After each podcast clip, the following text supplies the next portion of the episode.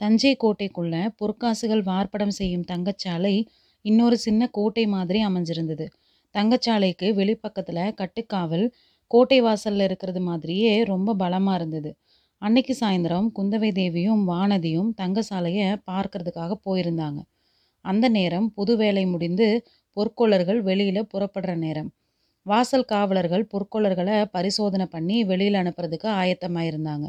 பொற்கொல்லர்கள் வாசல் பக்கத்தில் வந்து குவிஞ்சாங்க. அந்த நேரத்தில் அரண்மனை ரதம் வந்து தங்கச்சாலையோட வாசலில் நிற்குது குந்தவையும் வானதியும் இறங்குறாங்க. அவங்கள பார்த்ததும் காவலர்களும் பொற்கொல்லர்களும் மெய்மறந்து நின்று வாழ்க இளைய பிராட்டி அப்படின்னு கோஷம் போடுறாங்க. தங்கச்சாலையோட தலைவர் ஓடி வந்து அரசகுமாரிகளை ஆர்வத்தோட வரவேற்கிறார் உள்ளே கூட்டிகிட்டு போய் பொன்ன அக்னி அக்னிகுண்டம், நாணய வார்ப்படம் செய்யும் அச்சுக்கள், அச்சிட்ட நாணயங்கள் இதை எல்லாத்தையும் காட்டுறாரு. அன்னைக்கு தினம் வார்ப்படமான தங்க நாணயங்கள் ஒரு பக்கத்தில் குப்பலாக கிடக்குது. அந்த பக்கம் பொன் நாணயங்களோட ஒளி கண்ணை பறிக்குது. ஒவ்வொரு நாணயத்திலும் ஒரு பக்கத்தில் புலியோட முத்திரையும் இன்னொரு பக்கத்தில் கப்பல் முத்திரையும் இருந்தது. பார்த்தாயா வானதி எத்தனையோ காலமாக இந்த சோழ நாட்டுக்கு உலகமெங்கும் இருந்து தங்கம் வந்துக்கிட்டு இருந்தது. தரை வழியாகவும் வந்தது. கப்பல் வழியாகவும் வந்தது. இது வரைக்கும் அத்தனை தங்கத்தையும் சுமக்கிற பொறுப்பு சோழ நாட்டு பெண் குலத்துக்கு தான் இருந்துட்டு இருந்தது. ஆபரணங்களாக செஞ்சு போட்டுக்கிட்டு தூக்க முடியாமல் தூக்கிட்டு இருந்தாங்க. கொஞ்ச காலமாக சோழ நாட்டு பெண்களுக்கு அந்த பாரம் குறைஞ்சிட்டு வருது. நம்ம தனாதிகாரி பழுவேட்டரையர் இந்த மாதிரி கண்ணை பறிக்கிற தங்க நாணயங்களை வார்ப்படம் செய்கிறதுக்கு ஏற்பாடு பண்ணிட்டார் அப்படின்னு குந்தவை சொல்கிறா அக்கா இதனால என்ன சௌகரியம் அப்படின்னு வானதி கேட்குறா என்ன சௌகரியமா? நீ ஒன்றுமே தெரியாத பொண்ணு. இந்த மாதிரி பொண்ணை நாணயங்களாக செஞ்சுட்டா இவ்வளோ பொன் அப்படின்னு நிறுத்து பார்க்காமையே மதிப்பிடுறதுக்கு சௌகரியமாக இருக்கும். குடிகள் அரசாங்கத்துக்கு வரி கொடுக்கறதுக்கு சௌகரியம். வர்த்தகர்கள் வெளிநாட்டாரோடு வியாபாரம் செய்கிறதுல பண்டத்துக்கு பண்டம் மாற்றிட்டு கஷ்டப்பட வேண்டியதில்லை பொன் நாணயங்களை கொடுத்து பொருள்களை வாங்கிக்கலாம். பொன் நாணயங்களை வாங்கிட்டு பண்டங்களை விற்கலாம் அதனால தானே சோழ நாட்டு வர்த்தகர்கள் நம்ம தனாதிகாரி பழுவேட்டரையரை வாழ்த்துறாங்க. இன்னும் ஒன்று சொல்றேன் கேள் அப்படின்னு குந்தவை தேவி குரலை தாழ்த்திக்கிட்டு சொல்கிறாங்க சக்கரவர்த்திக்கும் சக்கரவர்த்தியோட குடும்பத்துக்கும் எதிராக சதி செய்யறவங்களுக்கு இந்த நாணயங்களால் ரொம்ப சௌகரியம். எப்படிப்பட்ட உத்தமர்களையும் இந்த பொற்காசு மூலமாக துரோகிகள் ஆக்கிடலாம் இல்லையா அப்படிங்கிறாங்க. பக்கத்தில் நின்ன தங்கசாலை தலைமை அதிகாரியோட காதில் குந்தவை கடைசியாக சொன்ன வார்த்தைகள் லேசாக விழுகுது. அந்த அதிகாரி ஆமாம் தாயே அந்த மாதிரி பயங்கரமான வதந்திகள் எல்லாம் இந்த காலத்தில் கேள்விப்படுறோம். அதனால தான் இப்போ கொஞ்ச நாளாக இந்த தங்கச்சாலைக்கு கட்டுக்காவல் அதிகமாக இருக்குது. இதுக்கு அடியில் இருக்கிற பாதாள சிறைக்கும் வர்றவங்க போகிறவங்க அதிகமாயிட்டாங்க அப்படின்னு சொல்கிறாரு வர்றவங்க உண்டு போகிறவங்க கூட உண்டா அப்படின்னு குந்தவை கேட்குறாங்க ஏன் அதுவும் உண்டு. இன்னைக்கு காலையில் ஒருத்தனை கொண்டு வந்தாங்க. ஒரு நாழிகைக்கு முன்னாடி அவனை திரும்ப கொண்டுட்டு போயிட்டாங்க அப்படிங்கிறாரு அந்த அதிகாரி. அது யாராக இருக்கும் அப்படின்னு குந்தவைக்கு கொஞ்சம் வியப்பாக இருக்குது. தங்க சாலைக்குள்ளே பல வேலைகள் நடக்கும் இடங்களை பார்த்துட்டு பின்பக்கமாக போகிறாங்க பின் சுவத்தில் ஒரு சின்ன வாசல் இருக்குது. அதை திறந்துட்டு போகிறாங்க போன இடத்துல வெளிச்சம் குறைவாக இருந்தது. கூரை தாழ்வாக இருந்தது. நாலா பக்கம் இருந்தும் கேட்டவங்க ரோமம் சிலிருக்கும்படியாக உருமல் சத்தங்கள் கேட்குது ஒரு சேவகன் தீவர்த்தி பிடிச்சிக்கிட்டு நிற்கிறான் அதோட வெளிச்சத்தில் நாலு பக்கமும் முத்து பார்த்தப்போ பல கூண்டுகளும் அதுக்குள்ளே அடைப்பட்ட புலிகளும் இருக்கிறது தெரிஞ்சுது. அதில் சில வேங்கை புலிகள், சில சிறுத்தை புலிகள், சில படுத்திருந்தது, சில கூண்டுக்குள்ளே முன்னும் பின்னும் உலாவிக்கிட்டு இருந்தது. அதோட கண்கள் அந்த இடத்துல மங்கலான வெளிச்சத்தில் நெருப்பு தணல் மாதிரி ஒளிர் விடுது. குந்தவை வானதியோட கையை கெட்டியாக பிடிச்சிக்கிட்டு அடியே பயமாக இருக்குதா? இங்கே கீது மயக்கம் போட்டு விழுந்து வைக்காத அப்படிங்கிறாங்க. வானதி லேசாக சிரிச்சிட்டு புளியை கண்டு என்ன பயம் அக்கா? புலி நம்ம குலத்தோட காவலன் தானே அப்படிங்கிறா. சில சமயம் காவலர்களே எதிரிகளோட சேர்ந்துடுறாங்க. அப்போது அபாயம் அதிகம் தானே அப்படிங்கிறாங்க குந்தவை. இல்லைக்கா மனித காவலர்கள் அப்படி ஒரு வேளை துரோகம் செய்யலாம். ஆனால் இந்த புலிகள் அந்த மாதிரி செய்யாது அப்படிங்கிறா வானதி. சொல்கிறதுக்கு இல்லை இந்த புலிகள் எத்தனையோ ராஜாங்க துரோகிகளை சாப்பிட்ருக்குது அவங்களோட ரத்தம் இந்த புலிகளோட உடம்புல கலந்துருக்கும் அப்படிங்கிறா குந்தவை. பயமே இல்லை அப்படின்னு கொஞ்சம் முன்னாடி சொன்ன வானதியோட உடம்பு இப்போ கொஞ்சம் நடுங்குது. அக்கா என்ன சொல்கிறீங்க உயிருள்ள மனிதர்களை இந்த புலிக்கு இரையாக கொடுப்பாங்களா என்ன? அப்படின்னு கேட்குறா அப்படி செய்ய மாட்டாங்க. இந்த தங்கசாலைக்கு கடையில் பாதாள சிறை இருக்குது அப்படின்னு சொன்னேன்ல. அதுக்குள்ளே போகிறதுக்கும் வர்றதுக்கும் இது ஒரே வழி தான் அந்த வழி இந்த புலி மண்டபத்தில் தான் இருக்குது. சிறைக்குள்ளேருந்து யாராவது தப்பிச்சு வர முயற்சி செஞ்சாங்கன்னா இந்த மண்டபத்துக்குள்ளே தான் வரணும். அப்போது புலிகளுக்கு இரையாயிடுவாங்க. சிவசிவா என்ன கொடூரம்? அப்படிங்கிறா வானதி. ராஜாங்கம்னா அப்படித்தான். கருணையும் உண்டு கொடூரமும் உண்டு. வானதி ஒரு சமயத்தில் என்னையே இந்த பாதாள சிறையில் அடைச்சாலும் அடைச்சிருவாங்க. சின்ன பழுவேட்டரையர் இன்னைக்கு என் கூட பேசினதை நீ கேட்டிருந்தேன்னா உனக்கு தெரிஞ்சிருக்கும் அப்படிங்கிறா குந்தவை. உங்களை பிடிச்சு சிறையில் அடைக்கிற வல்லமை உள்ளவர்கள் ஈரேழு பதினாலு உலகத்திலும் இல்லை. அப்படி யாராவது செய்ய முயற்சி பண்ணால் பூமி பிளந்து இந்த தஞ்சை நகரத்தையே விழுங்கிடும் அப்படிங்கிறா வானதி. அதை பற்றி எனக்கு கவலை இல்லை. நம்மோட பழையாறை வைத்தியர் மகனை பற்றி தான் கவலைப்படுறேன். அந்த சாது பிள்ளை தப்பிக்க முயற்சி செஞ்சுருக்க மாட்டான் இல்லையா? சாது பிள்ளை தான். ஆனால் யார் எப்போ எப்படி மாறுவாங்கன்னு சொல்ல முடியறது இல்லையே அப்படிங்கிறா வானதி. புலிகளோட உருமல் கோஷம் இன்னும் அதிகமாச்சு. காவலனை பார்த்து புலிகளுக்கு ரொம்ப கோபம் போல் இருக்குது அப்படிங்கிறா குந்தவை. இல்லை தாயே சக்கரவர்த்தியோட மகளை வாழ்த்தி வரவேற்குது அப்படின்னு காவலன் புத்திசாலித்தனமாக மறுமொழி சொல்கிறான் நல்ல வரவேற்பு அப்படிங்கிறாங்க குந்தவை. அதோட புலிகளுக்கு இறை போடுற சமயம் நெருங்கிருச்சு. இறையை நினச்சிக்கிட்டு உருமுது அப்படிங்கிறான் காவலன். அப்படின்னா நாம் சீக்கிரம் போயிடலாம். சிறை வாசல் எங்கே இருக்குதுன்னு காட்டு அப்படிங்கிறா குந்தவை. மண்டபத்தோட ஒரு மூளைக்கு அவங்க வந்துட்டாங்க. அங்கேருந்து புலிக்கூண்டு ஒன்றை காவலர்கள் அந்த பக்கமாக நகர்த்தி வைக்கிறாங்க. அங்கே தரையில் ஒரு கதவு பதிக்கப்பட்டிருக்குது. ரெண்டு ஆட்கள் குனிந்து கதவை வெளிப்புறமாக திறந்தாங்க. உள்ள சில படிக்கட்டுகள் இருந்தது. அது வழியாக ஒரு ஒருத்தராக இறங்கி போகிறாங்க இருட்டு அதிகமாச்சு. ரெண்டு சேவகர்கள் பிடிச்சிருந்த ரெண்டு தீவர்த்திகள்லேருந்து புகையினால் மங்கிய வெளிச்சம் வந்துக்கிட்டு இருந்தது. குறுக்கும் நெடுக்குமாக போன குறுகிய பாதைகளின் வழியாக அவங்க ஒற்றை வரிசையில் போக வேண்டியிருந்தது அங்கே புலிகளோட பயங்கர உருமல் ரோமம் சிலிர்க்க செய்தது அப்படின்னா இங்கே நாலா பக்கத்திலிருந்தும் எழுந்த தீனமான சோகமான மனித குரல்கள் உள்ளம் பதறி உடல் நடுங்க செய்தது. ஆனால் அந்த தீன குரல்களுக்கு மத்தியில் விந்தை விந்தை அப்படின்னு ஒரு இனிய குரல் பாடினதும் கேட்டுச்சு. பொன்னார் மேனியனே புலித்தோலை அறை கசைத்து மின்னார் செஞ்சடை மேல் மிளிர்கொன்றை அணிந்தவனே. அந்த பாதாள சிறையில் இருந்த அறைகள் ஒரு வரிசையாக இல்லை. முன்னும் பின்னும் கோணலும் மாணலுமாக இருந்தது. ஒவ்வொரு அறை வாசலிலும் போய் காவலன் தீவர்த்தியை உயர்த்தி பிடிக்கிறான். சில அறைகளில் உள்ள ஒருத்தந்தான் இருந்தான். சிலதில் ரெண்டு பேர் இருந்தாங்க. சில அறைகளில் இருந்தவங்கள சுவரில் அடிச்சிருந்த ஆணி வளையத்தில் சேர்த்து சங்கிலியால் கட்டப்பட்டிருந்தது. சில அறைகளில் அந்த ப அந்த மாதிரி கட்டாமல் சுயேட்சையாக விட்டுருந்தாங்க. ஒவ்வொரு அறையிலும் இருந்தவங்க முகம் தெரிஞ்சதும் குந்தவை தேவி தலையை அசைக்க மேலே போகிறாங்க நடுவில் ஒரு சமயம் வானதி இது என்ன கொடுமை? இவங்களை எதுக்காக இப்படி அடைச்சி வச்சிருக்கிறாங்க? நீதி விசாரணையே கிடையாதா? அப்படின்னு கேட்குறா அதுக்கு குந்தவை சாதாரண குற்றவாளிகளுக்கு நீதி விசாரணை எல்லாம் இருக்குது. ஆனால் ராஜாங்கத்துக்கு எதிராக சதி செஞ்சவங்க வெளிநாட்டு ஒற்றர்கள் ஒற்றர்களுக்கு உதவினவங்க இவங்கள தான் இங்கே போடுவாங்க. அவங்கக்கிட்டேருந்து தெரிய வேண்டிய உண்மை தெரிஞ்சிருச்சு அப்படின்னா வெளியில் விட்டுருவாங்க. ஆனால் சில பேர்கிட்டேருந்து உண்மை ஒன்றுமே தெரியறதில்ல. ஏதாவது இருந்தால் தானே சொல்லுவாங்க. அவங்க பாடு கஷ்டந்தான் அப்படிங்கிறா. இதுக்குள்ள பொன்னார் மேனியனை பாட்டு ரொம்ப பக்கத்துலேயே கேட்க தொடங்கி இருந்தது. அந்த அறைக்கு போய் தீவர்த்தியை தூக்கி பிடிச்சப்போ அங்கே ஒரு சின்ன பையன் இருக்கிறது தெரிஞ்சுது. ஏற்கனவே நமக்கு தெரிஞ்ச பையன்தான் அவன். சேந்தன் அமுதன். அவனோட குற்றமற்ற பால்வடியும் பச்சை பிள்ளை முகம் இளவரசிகளோட கவனத்தை கவர்ந்தது. அவனை குந்தவை பார்த்து பாடிக்கொண்டிருந்தது நீதானா? அப்படின்னு கேட்குறாங்க ஆமாம் தாயே அப்படிங்கிறான். உற்சாகமாக இருக்கிற போல இருக்குது அப்படிங்கிறாங்க. உற்சாகத்துக்கு என்ன குறைவு? எங்கும் நிறைந்த இறைவன் இங்கேயும் என் கூட இருக்கிறார் அப்படிங்கிறான். பெரிய ஞானி மாதிரி பேசுகிறியே நீ யாரப்பா? வெளியில் என்ன செஞ்சுக்கிட்டு இருந்த? நான் பெரிய ஞானியும் இல்லை சின்ன ஞானியும் இல்லை. வெளியில் இருக்கும்போது பூமாலை புனைந்து இறைவனுக்கு சமர்ப்பிச்சுக்கிட்டு இருந்தேன். இங்கே பாமாலை புனைந்து மன திருப்தி அடைகிறேன் அப்படிங்கிறான். ஏன்? இங்கே வர்றப்போ தங்கசாலையோட வழியாக வந்தேன். இதுவரைக்கும் நான் பார்த்திராத பத்தரை மாற்று பசும்பொன் திரளை பார்த்தேன்.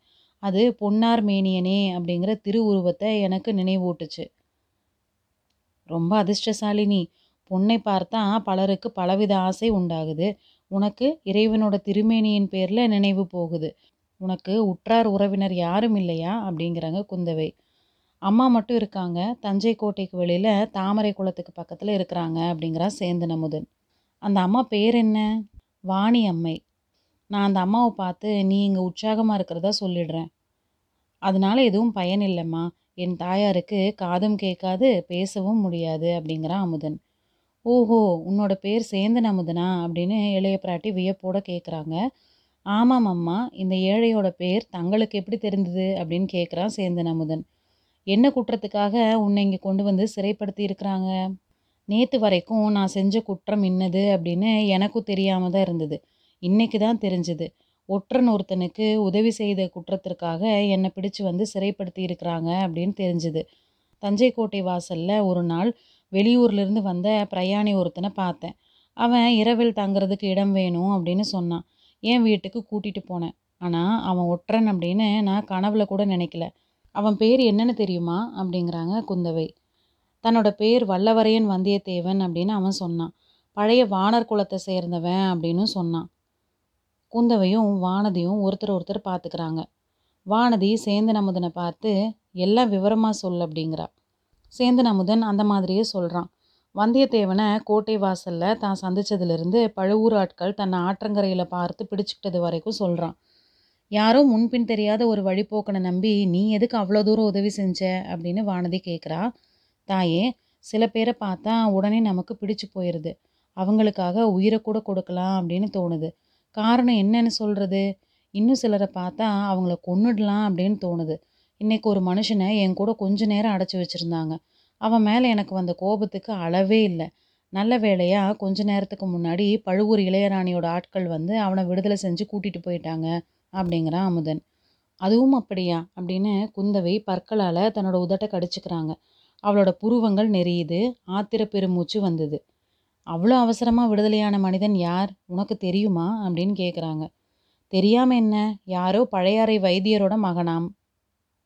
அப்படி என்னப்பா அவன் தகாத வார்த்தைகளை சொன்னால் அவனை கொண்டுடலாமா அப்படின்னு உனக்கு அவ்வளோ கோபம் வந்தது? கோடிக்கரையில் என்னோட மாமன் மகள் பூங்குழலி இருக்கிறா. அவளை பற்றி இவன் தகாத வார்த்தைகளை சொன்னான். அதனால தான் அவன் மேலே எனக்கு அவ்வளோ கோபம் வந்தது. ஆனாலும் அவ ஒரு நல்ல சமாசாரம் சொன்னதுனால போனா போகுதுன்னு விட்டுட்டேன். அது என்ன? அவ்வளோ நல்ல சமாசாரம்? என்னோட நண்பன் வந்தியத்தேவன் கூட தான் இவன் கோடிக்கரைக்கு போனான். அங்கே இந்த சண்டாளன் என்னோட சிநேகிதனுக்கு துரோகம் செஞ்சு பழுவூர் ஆட்கள் கிட்ட பிடிச்சு கொடுத்துட்டு பார்த்தான். அதுவும் முடியாமல் போச்சு. முடியலையா? அப்படின்னா அந்த ஒற்றன் தப்பிச்சுட்டு போயிட்டானா அப்படின்னு வானதியும் குந்தவியும் ஒரே குரலில் ஆர்வத்தோடு கேட்குறாங்க இதை தெரிஞ்சுக்கத்தானே அவங்க இந்த பாதாள சிறைக்குள்ளே வந்ததே? ஆமாம் அம்மணி என் நண்பன் தப்பிச்சுட்டு போயிட்டான். பூங்குழலி அவனை இரவோட இரவாக படகுல ஏற்றிட்டு இலங்கை தீவுக்கு கொண்டு போய் விட்டுட்டாலாம் தேடி போனவங்க ஏமாந்து போயிட்டாங்க. இந்த பாதகனும் ஏமாந்து போயிட்டான் அப்படிங்கிற அமுதன். ரெண்டு பெண்களும் ஒருத்தர் ஒருத்தர் பார்த்துக்கிறாங்க அவங்களோட மனசுக்குள்ளே இருந்த சந்தோஷம் அவங்க முகத்தில் தெரியுது. குந்தவை சேர்ந்து நமதனை பார்த்து அப்பனே ஒற்றன் ஒருத்தன் தப்பிச்சிட்டதை பற்றி நீ இவ்வளோ சந்தோஷப்படுறியே உன்னை சிறையில் வச்சிருக்கிறது சரிதான் அப்படிங்கிறா. தாயே அந்த குற்றத்துக்காக என்ன சிறையில் போடுறது சரி அப்படின்னா உங்கள் ரெண்டு பேரையும் கூட எனக்கு பக்கத்தறையில் போடணும் அப்படிங்கிறான் அமுதன். ரெண்டு பேரும் சிரிக்கிறாங்க. இருளடைந்த அந்த பாதாள சிறையில் சேந்தன் அமுதனோட பாட்டு எவ்வளோ விசித்திரமாக இருந்ததோ அதே அளவு அவங்களோட சிரிப்பும் ரொம்ப விசித்திரமாக ஒழிக்குது நீ ரொம்ப கெட்டிக்காரன் ரொம்ப பொல்லாதவன். உன்னை இங்கே வச்சுருந்தா நீ பாட்டு பாடியே இங்கே இருக்கிற மற்றவங்களையும் கெடுத்துடுவ. கோட்டை தலைவர்கிட்ட சொல்லி உன்னை விடுதலை செய்ய சொல்லிட்டு தான் மறுகாரியம் பார்க்கணும் அப்படிங்கிறா குந்தவை. தாயே அப்படி செய்ய வேண்டாம். அடுத்த அறையில் ஒரு மனுஷன் இருக்கிறான். அவன் என்கிட்ட தினம் நூறு தடவை நீ எனக்கு ஒரு பாட்டு சொல்லிக் கொடு. சொல்லி கொடுத்தா பாண்டிய குலத்து மணிமகுடத்தையும் மாலையையும் இலங்கையில் எங்கே ஒழிச்சு வச்சிருக்கிறேன்னு சொல்கிறேன் அப்படின்னு சொல்லிக்கிட்டு இருக்கிறான். அந்த ரகசியத்தை நான் தெரிஞ்சுக்கிற வரைக்கும் இங்கேயே விட்டு வைக்க சொல்லுங்கள் அப்படிங்கிறான் சேந்தன் அமுதன் பாவம் அந்த மாதிரி உனக்கும் பைத்தியம் பிடிக்கிற வரைக்கும் இங்கேயே இருப்பேன்னு சொல்கிறியா அப்புறம் உன்னோட அம்மா வாணியம்மையோட கதி என்ன அப்படின்னு சொல்லிட்டு இளைய பிராட்டி அங்கேருந்து புறப்படுறாங்க. மற்றவங்களும் போகிறாங்க அரை நாழிகை நேரத்துக்கெல்லாம் சில சேவகர்கள் வந்து சேந்தன் அமுதனை பாதாள சிறையிலிருந்து விடுதலை செஞ்சு தஞ்சை கோட்டை வாசலில் கொண்டு போய் விட்டுட்டாங்க. அன்னைக்கு மாலை நந்தினி லதா மண்டபத்தில் ஹம்ச தூளிகா மஞ்சத்தில் உட்கார்ந்து நிருபம் ஒன்று எழுதிக்கிட்டு இருந்தா. சில வரிகள் தான் எழுதுறா. எழுதுகிறப்போ சில சமயம் சுழற்காற்றில் இளங்கொடி நடுங்கிறது மாதிரி அவளோட உடம்பு நடுங்குது. அடிக்கடி பெருமூச்சு விடுறா. அந்த குளிர்ந்த வேளையில் பக்கத்தில் தாதி நின்றுக்கிட்டு மயில் விசிறியால் விசிறிக்கிட்டு இருந்தும் கூட அவளோட பளிங்கு நெற்றியில் முத்து முத்தா வியர்வை துளித்திருந்தது. அவள் எழுதிய நிருபம் இதுதான். அரசலங்குமாரா? தயங்கி தயங்கி பயந்து பயந்து இந்த நிருபம் எழுதுறதுக்கு துணிஞ்சேன். ராஜ்யத்தோட நிலைமையை பற்றி பலவிதமான செய்திகள் காதில் விழுகுது. நீங்கள் எதையுமே கவனிக்கிறதில்ல. நோயினால் மெலிஞ்சிருக்கிற உங்கள் தந்தை பலமுறை சொல்லி அனுப்பி கூட நீங்கள் தஞ்சைக்கு வரலை. இதுக்கு காரணம் நான் தானோ அப்படிங்கிற எண்ணம் என்னை வதக்கிது. உங்களை ஒரு முறை சந்தித்தா எல்லா சந்தேகங்களையும் போக்கிடுறேன். அதற்கு கொஞ்சம் மனசு இறங்குங்க. தஞ்சைக்கு வர விருப்பம் இல்லாட்டி கடம்பூர் சம்புவரையர் மாளிகையில் சந்திக்கலாம். நான் இன்னைக்கு உங்கள் பாட்டியோட ஸ்தானத்தில் இருக்கிறேன். நாம் சந்தித்து பேசுகிறதுல என்ன ஆட்சேபம் இருக்க முடியும்? இதை கொண்டு வர வீர இளைஞர் சம்புவரையர் குமாரரை நீங்கள் பூரணமாக நம்பி அவர்கிட்ட எந்த செய்தியும் சொல்லி அனுப்பலாம். இங்கனம் துரதிருஷ்டத்தோட கூட பிறந்த அபாகியவதி நந்தினி. உண்மையிலேயே தயங்கி தயங்கி யோசிச்சு யோசிச்சு மேலே சொன்ன நிருபத்தை எழுதினதுக்கப்புறம் விசிறிக்கிட்டு இருந்த தாதி பொண்ணை பார்த்து போ போய் கடம்பூர் இளவரசரை உடனே அழைச்சிக்கிட்டு வா அப்படிங்கிறா நந்தினி. தாதி போய் கந்தன்மாரனை அழைச்சிக்கிட்டு வந்துட்டு கொஞ்சம் விலகி போய் நிற்கிறா கந்தன்மாரனோட கண்கள் நந்தினியை ஏறிட்டு பார்க்குறதுக்கே கூசுச்சு. எங்கேயோ தோட்டத்தை பார்த்துட்டு கந்தன்மாரன் நிற்கிறான் நந்தினி சொல்கிறாங்க குந்தவை தேவியை பார்த்த கண்களால் என்ன பார்க்க முடியாமல் இருக்கிறதுல ஒன்றும் வியப்பில்லை அப்படிங்கிறாங்க. அந்த சொற்கள் கந்தன்மாரனுடைய நெஞ்ச பிளந்தது. அவளோட புன்னகையோ அவனோட தலையை கிறுகிறுக்க வச்சுது. தட்டு தடுமாறி ஆயிரம் குந்தவைகள் ஒரு நந்தினி தேவிக்கு இணையாக மாட்டாங்க அப்படின்னு சொல்கிறான் இருந்தாலும் இளைய பிராட்டி விரலை அசைச்சா வானுலகத்துக்கே போய் இந்திரனோட சிம்மாசனத்தை கொண்டு வந்துடுவீங்க ஆனால் நான் வருந்தி கேட்டுக்கிட்டா கூட உட்கார மாட்டீங்க அப்படிங்கிறான் நந்தினி. கந்தன்மாரன் உடனே எதிரில் இருந்த மேடையில் உட்காந்துக்கிறான். நீங்கள் சொன்னீங்கன்னா பிரம்மலோகம் போய் பிரம்மாவோட தலையையே கொய்து கொண்டு வருவேன் அப்படின்னு சொல்கிறான் நந்தினி நடுநடுங்கிறா. கந்தன்மாரனை பார்க்காம வேற பக்கம் பார்த்துக்கிட்டு பரமசிவன் கொய்தது போக பிரம்மாவுக்கு மிச்சம் இன்னும் நாலு தலைகள் இருக்குது. நீங்கள் இன்னொன்று கொய்தாலும் பிரம்மா பிழைச்சிட்டு தான் போவார் அப்படிங்கிறா. தேவி வேறு எதுனாலும் சொல்லுங்கள் ஆனால் குந்தவை தேவியை பற்றி மட்டும் என்கிட்ட புகழ்ந்து பேச வேண்டாம். சிநேக துரோகியான வந்தியத்தேவனுக்கு அவள் எவ்வளோ பறிஞ்சு பேசினான்னு நினச்சா என்னோட ரத்தம் கொதிக்குது அப்படிங்கிறா கந்தன்மாறன். ஆனாலும் இன்னைக்கு காலையில் உங்களோட கற்பனா சக்தி அபாரமாக இருந்தது. உங்களுக்கும் உங்கள் நண்பனுக்கும் நடந்த துவந்த யுத்தத்தை பற்றி எவ்வளோ கற்பனையாக பேசுனீங்க? அப்படின்னு நந்தினி சொன்ன வார்த்தைகள் கந்தன்மாறனுக்கு கொஞ்சம் வெக்கத்தை உண்டு பண்ணுது. அவனை சந்தித்தது எப்படி அப்படிங்கிறதுக்கு ஏதாவது சொல்லணும் அல்லவா? அதனால் சொன்னேன். அவன் என்னை முதுகில் குத்துனது என்னவோ உண்மைதானே அப்படிங்கிறான். ஐயா அன்னைக்கு நடந்தது எல்லாம் நீங்கள் மறுபடியும் ஒரு தடவை ஞாபகப்படுத்தி பார்க்குறது நல்லது இல்லையா அப்படிங்கிறா நந்தினி. ஏன் நீங்கள் கூட என்னோடய வார்த்தையை சந்தேகப்படுறீங்களா? அப்படிங்கிறான் கந்தன்மாறன் சந்தேகப்படலை. இருந்தாலும் நீங்கள் சில விஷயங்களை மறந்துட்டுருக்கீங்க வந்தியத்தேவனை என்னைக்காவது ஒரு நாள் சிறைப்படுத்திட்டு வருவாங்க. அப்போ நீங்கள் அவன் மேலே சொல்கிற குற்றம் உண்மை அப்படின்னு ருசுவாகணும் இல்லையா? அதில் எனக்கு ஒன்றும் சிரத்தை இல்லை. அவனை இன்னமும் மன்னிச்சு விடுறதுக்கு தான் விரும்புகிறேன் அப்படிங்கிறான் கந்தன்மாறன். உங்களோட பெருந்தன்மையை நான் பாராட்டுறேன். இருந்தாலும் நமக்குள்ள உண்மையை நிச்சயம் செய்துக்கிறது நல்லது. அன்னைக்கு இரவு நடந்தது எல்லாம் மீண்டும் ஒரு முறை ஞாபகப்படுத்திக்கிங்க. நிலவரை வழியாக நீங்கள் வந்தப்போ பழுவேட்டரையரையும் என்னையும் வழியில் சந்திச்சிங்க. உங்களுக்கு அது நினைவு இருக்குதா? நல்லா நினைவு இருக்குது. என்னோட உடம்புல உயிர் உள்ள வரைக்கும் அதை நான் மறக்க முடியாது. அப்படின்னா அப்போ நீங்கள் என்ன சொன்னீங்க அப்படிங்கிறதும் நினைவு இருக்குதா? என்ன சொன்னேன் அப்படிங்கிறது நினைவில்லை உங்களை பார்த்தப்போ மெய் மறந்து போயிட்டேன் அப்படிங்கிறான் கந்தன்மாறன் ஆனால் நீங்கள் சொன்னது எனக்கு நல்ல நினைவு இருக்குது. ஐயா உங்கள் குமாரியோட அழகை பற்றி எவ்வளவோ நான் கேள்விப்பட்டிருக்கிறேன். ஆனால் அதெல்லாம் உண்மைக்கு உரை போட காணாது அப்படின்னு சொன்னீங்க. ஐயோயோ அப்படியா சொன்னேன். அதனால தான் அவரோட முகம் அப்படி சிவந்திருக்கும். இப்போ கூட அவருக்கு என்னை கண்டா அவ்வளோவா பிடிக்கிறதில்ல அப்படிங்கிறா கந்தன்மாறன். நந்தினி சிரிச்சிட்டு உங்களை அவருக்கு பிடிக்காட்டி பரவாயில்ல. உங்களுக்கு அவரை பிடிச்சிருக்குதில்ல. அதுவே போதும் அப்படிங்கிறா. தேவி உண்மையை சொல்கிறேன் உங்ககிட்ட மறைக்கிறதுல பயன் என்ன? எனக்கும் அவரை பிடிக்கல அப்படிங்கிறான் கந்தன்மாறன். அதனாலும் பாதகம் இல்லை. எனக்கு அவரை பிடிச்சிருக்குது. அதுவே போதும். இப்படிப்பட்ட கணவனை அடையிறதுக்கு நான் எவ்வளவு தவம் செய்தேனோ அப்படிங்கிறா நந்தினி. இதை கேட்டு கந்தன்மாறன் உள்ளம் குழம்பி போச்சு. ஒன்றும் சொல்ல தெரியாமல் சும்மா இருக்கிறான். சரி அது போனால் போகட்டும். நிலவரையில் எங்களை பார்த்ததுக்கப்புறம் என்ன செஞ்சீங்க அப்படின்னு நந்தினி கேட்குறா தீவர்த்தி பிடித்து வந்த காவலன் வழிகாட்டிக்கிட்டு போனான். நான் உங்களோட நினைவாகவே கூட போயிட்டு இருந்தேன். ரகசிய மதில் சுவரை திறந்து விட்டுட்டு காவலன் நகர்ந்து நின்னான். நான் அதில் நுழைஞ்சேன். உடனே முதுகில் யாரோ குத்துனாங்க. அவ்வளோதான் நினைவு இருக்குது. வந்தியத்தேவன் நான் அங்கே வருவேன் அப்படிங்கிறத எப்படியோ தெரிஞ்சுக்கிட்டு வெளியில் காத்துட்டு இருந்திருக்கணும் அப்படிங்கிறான். இல்லை உங்களோட யூகம் ரொம்ப தவறு. வெளியில் அவன் காத்திருக்கவே இல்லை அப்படிங்கிறான் நந்தினி. நீங்கள் கூட அவன் கட்சியில் சேர்ந்துட்டீங்களா? அப்படிங்கிறா கந்தன்மாறன். நான் ஏன் அவன் கட்சியில் சேரணும்? எனக்கு என்ன லாபம்? அல்லது அவனுக்கு தான் என்ன லாபம்? இப்படித்தான் நடந்திருக்கணும் அப்படின்னு எனக்கு இப்போ நிச்சயமாக தெரியுது அப்படிங்கிறா நந்தினி. சொல்லுங்க தேவி எப்படின்னு சொல்லுங்க அப்படிங்கிறா கந்தன்மாறன். வந்தியத்தேவன் வெளியில் காத்திருக்கல. பின்ன யார் காத்திருந்தாங்க? வேறு யாரும் இல்லை. வந்தியத்தேவன் வெளியில் காத்திருக்கலன்னு தான் சொன்னேன். அவன் அந்த பொக்கிஷ நிலவரைக்குள்ளே தான் காத்துட்டு இருந்திருக்கிறான். என்ன? என்ன? அது எப்படி சாத்தியம்? அப்படிங்கிறான் கந்தன்மாறன். அவன் அன்னைக்கு திடீர்னு மாயமாக மறைஞ்சிட்டான். எப்படி மறைஞ்சிருப்பான்? நீங்களே யோசிச்சு பாருங்க. எப்படியும் அவன் பொக்கிஷ நிலவரைக்குள்ளே புகுந்து அந்த இடத்து ரகசியங்களை எல்லாம் தெரிஞ்சுக்கிட்டான். அதுக்கப்புறம் உங்களை பின்தொடர்ந்து வந்திருக்கிறான். கதவை திறந்ததும் உங்களை பின்னாலிருந்து குத்தி தள்ளிட்டு தானும் வெளியில் போயிருக்கிறான். அப்புறம் ஒருவேளை அவனோட மனசாட்சியை அவனை உறுத்தி இருக்கும். உங்களை அந்த ஊமை வீட்டில் கொண்டு போய் போட்டுட்டு போயிருக்கிறான் அப்படிங்கிறான் வந்தியத்தேவன். தேவி நீங்கள் சொல்கிறபடி தான் நடந்திருக்கணும். சந்தேகமே இல்லை. இத்தனை நாளும் இது என்னோட புத்திக்கு எட்லையே மற்றவங்களுக்கும் புரியலையே இந்த சோழ நாட்டிலேயே ரொம்ப புத்திசாலி நீங்கள் தான் அப்படின்னு சொல்லுவேன்.